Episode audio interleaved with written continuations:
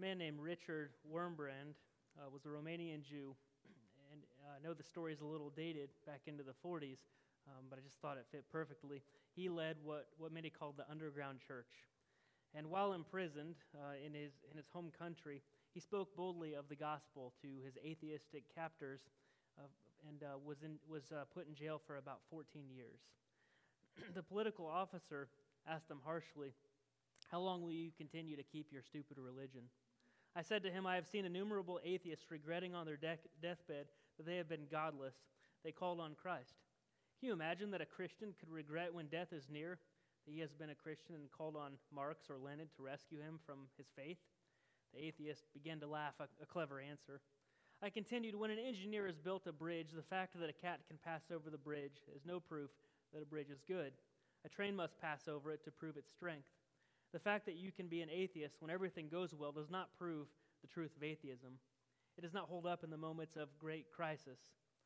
And then he said, I used Lenin's books to prove to him that even after becoming prime minister of the Soviet Union, Lenin himself prayed when things went wrong. Well, we're in our, our real prayer series. We looked two weeks ago at, at Jacob and, and we learned to hold on. Uh, don't give up. Uh, continue to cling to God. Last week we looked at Solomon and he prayed for wisdom or administering justice, but the heart of his prayer, he, he prayed because he wanted to honor God. And so we talked about how uh, when we pray, the first thing that we, the first reason we pray is to love God. this morning we look at a man named Jehoshaphat. I didn't make that up. It's actually in the Bible, uh, Jehoshaphat, king of, king of Judah. Um, and, and the question that, that I pulled from this text is how will your faith hold up in a crisis? How will your faith hold up in a crisis? Next week, we're going to look at a, another man named Habakkuk. And Habakkuk looked around, and, and I'm giving a little spoiler here, but uh, the world seemed to be going downhill. It seemed to become, uh, it, it, seemed to move further away from uh, his values. And I, I, think, man, we, we can really relate to that. But I wouldn't say it's necessarily personal um, as much as, as this text today. Uh, this is a very personal and intense uh, crisis that Jehoshaphat uh, goes up against. So it's in Second Chronicles chapter 20. And I'm just going to um, set up the story a little bit, beginning in verse 1. After this, the Moabites and the Ammonites, with some of the Meunites, came to wage war against Jehoshaphat. Some people came and told Jehoshaphat, A vast army is coming against you from Edom, from the other side of the Dead Sea. It is already in Hazazon Tamar, that is En Gedi. All right, in those two verses with those all those words that I don't know if I pronounced any of them right, uh, we learn that there are a lot of soldiers coming. They're going to be outnumbered greatly. Oh, and by the way, they're really close. Uh, so you're in trouble. And so Jehoshaphat, this is what he does. It says, alarmed, Jehoshaphat resolved to inquire of the Lord, and he proclaimed a fast for all Judah. The people of Judah came together to seek help from the Lord Indeed, they came from every town in Judah to seek him. All right, so he, he does what, uh, what a Christian would do or should do, um, what we're allowed to do and given the opportunity to do. A crisis is coming, and so he, he turns straight to God. And so, verse 5 is the last verse before the prayer, and it says Then Jehoshaphat stood up in the assembly of Judah and Jerusalem at the temple of the Lord in front of the new courtyard and said, And so we're going to get to Jehoshaphat's prayer now. And uh, if you use your, your programs, the next three points are going to be very quick, um, but this is very important. Maybe the most important part of the whole text if you only remember a couple things. And so here's, here's his prayer Lord, the God of our ancestors, are you not the God who is in heaven? You rule over all the kingdoms of the nations. Power and might are in your hand, and no one can withstand you. And so, first, his prayer is God, you are powerful. Keep going, verse 7. Our God, did you not drive out the inhabitants of this land before your people Israel and give it forever to the descendants of Abraham, your friend? God, you are faithful. He remembers the promise of God and how God delivered. And then 8 and 9 finishes up this part of the prayer. They have lived in it and have built in it a sanctuary for your name, saying, If calamity comes upon us, whether the whether the sword of judgment or plague or famine, we will stand in your presence before this temple that bears your name, and will cry out to you in our distress, and you will hear us and save us. God, you are our refuge. So at this point, Jehoshaphat has, not, has acknowledged who God is to him powerful, faithful, and a refuge. Also, very important, he acknowledged what he would do before the crisis came. When, when, he, when he said he, uh, in the last couple verses, he says, This is what we're going to do when there's a problem. He, he made up his mind before the crisis hit because uh, sometimes maybe uh, the crisis happens and it's too late. I don't have a faith to lean on. I don't know where I'm supposed to turn. He already knew where he was supposed to turn, so that, that's, I think that's very helpful. Maybe at times we don't know where to turn.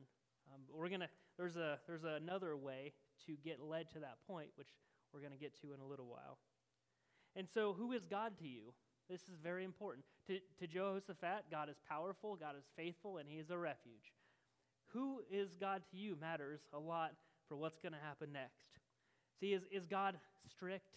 Is he harsh? Is he compassionate? Is he loving? Is he, is he the creator and he created us and then he just left us be? Or does he make, uh, does he control every move of our lives? Or did he create us, but it gives us free will, but he still, he still allows us to, uh, to have uh, con- some control um, or, or what we call free will, um, but he's still active in our lives today?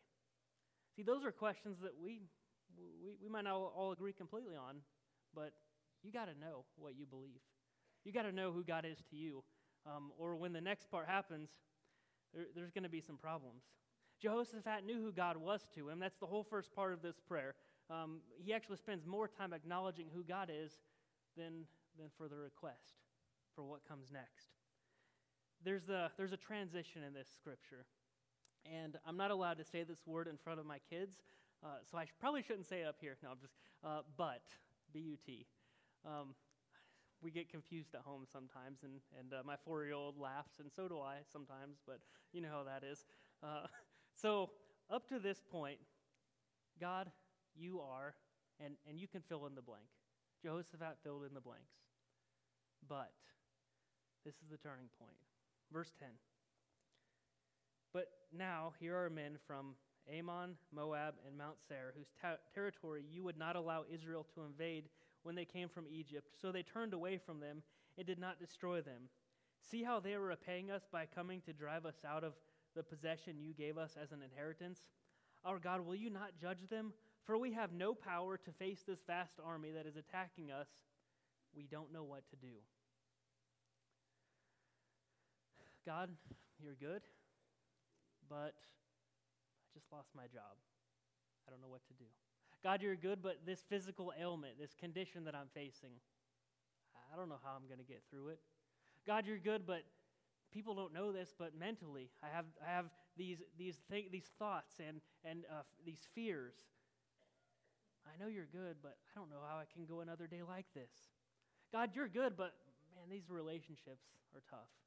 Family's hard. Friends, friends can be tough. I just don't know what to do.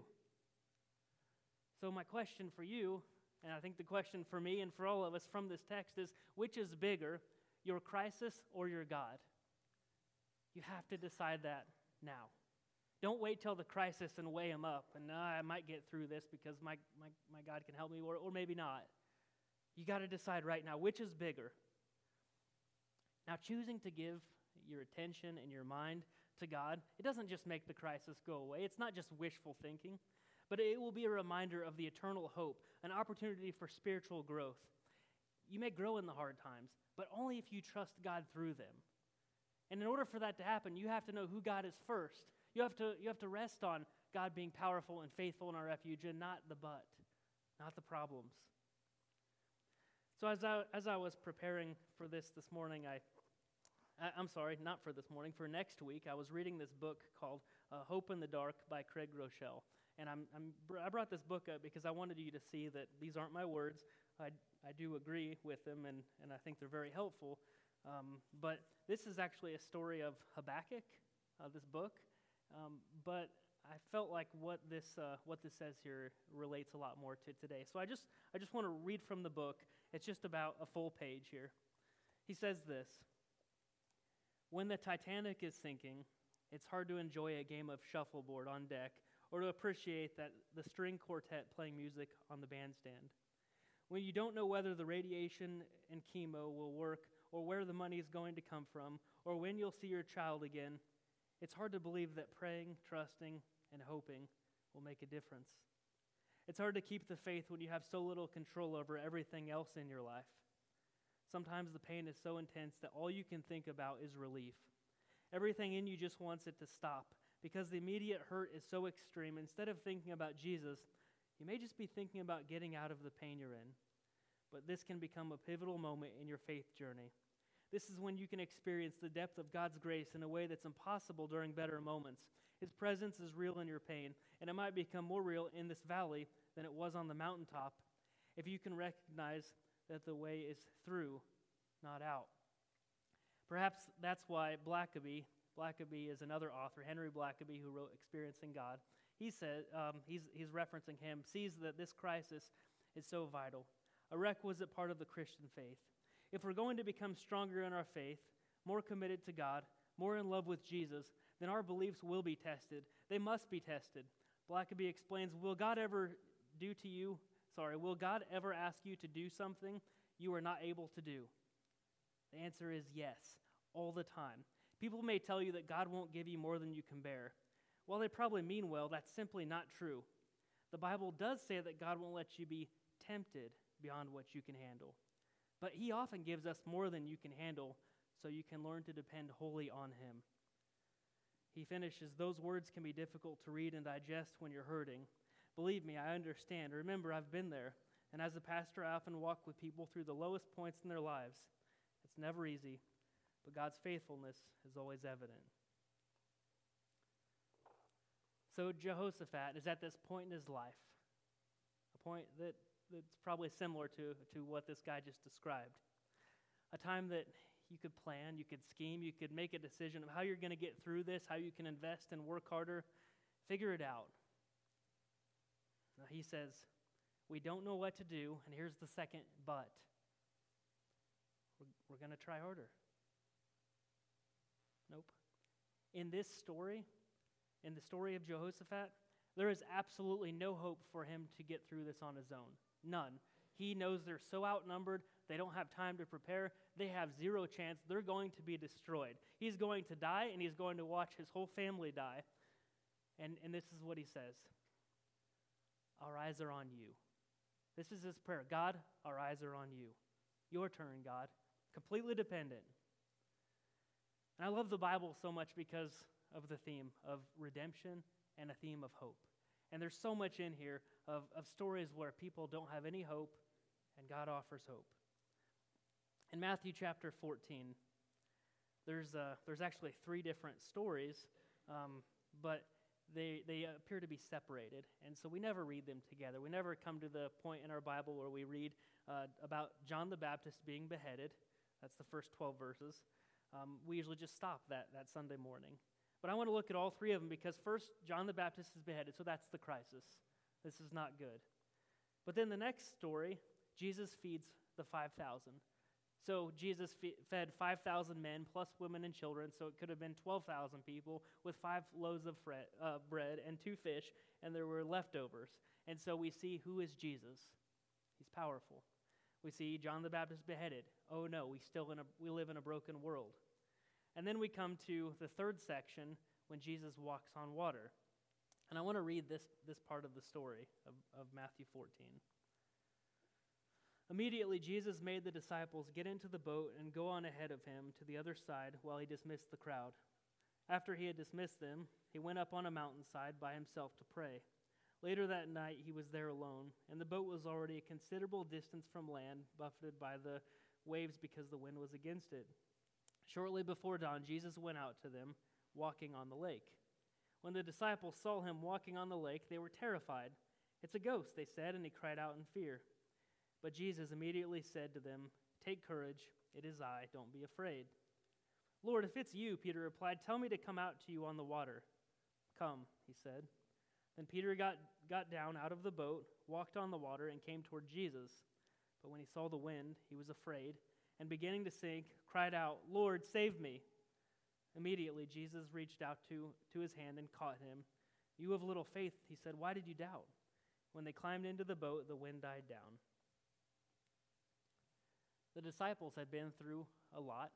Uh, they just saw something great. They saw Jesus' power. They saw a tragedy. Uh, and then we get to this point where um, they're in the boat and there's wind and, and it's uh, um, and Jesus is walking on the water, just out there walking on the water.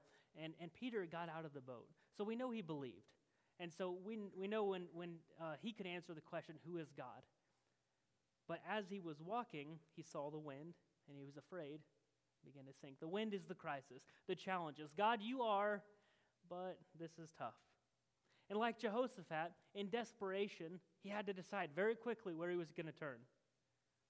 Peter cried out, Lord, save me. Jehoshaphat, in, with no time to prepare, with no hope, our eyes are on you.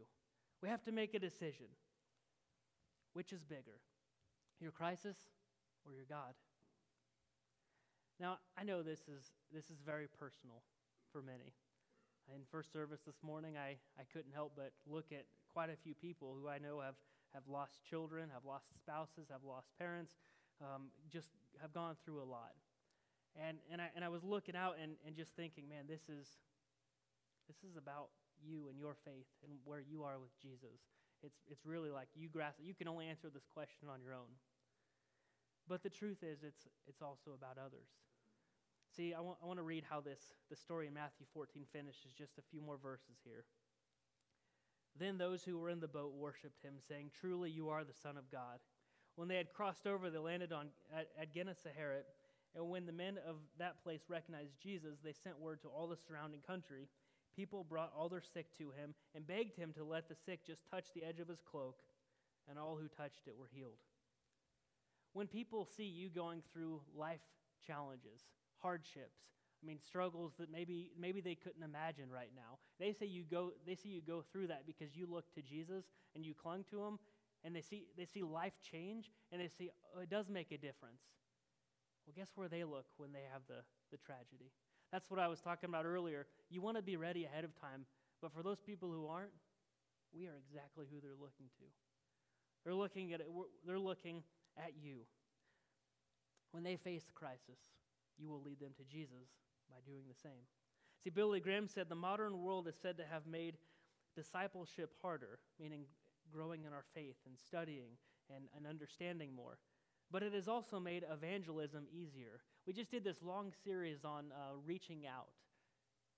It, there's, there are ways, but you, your ways may be more effective. See, today's world is said to be uh, multiplying crises all around us. But Billy Graham says, but we must never forget that for the gospel, each crisis is an opportunity. By remaining faithful through a crisis, you are sharing the gospel in a way that we can't do it just in our in our programs. I mean, small groups are great. Being generous is great. But when I watch you go through a tragedy and I see that you're still here and I see that you've clung to the gospel, you've clung to the hope of Jesus, you're preaching to me.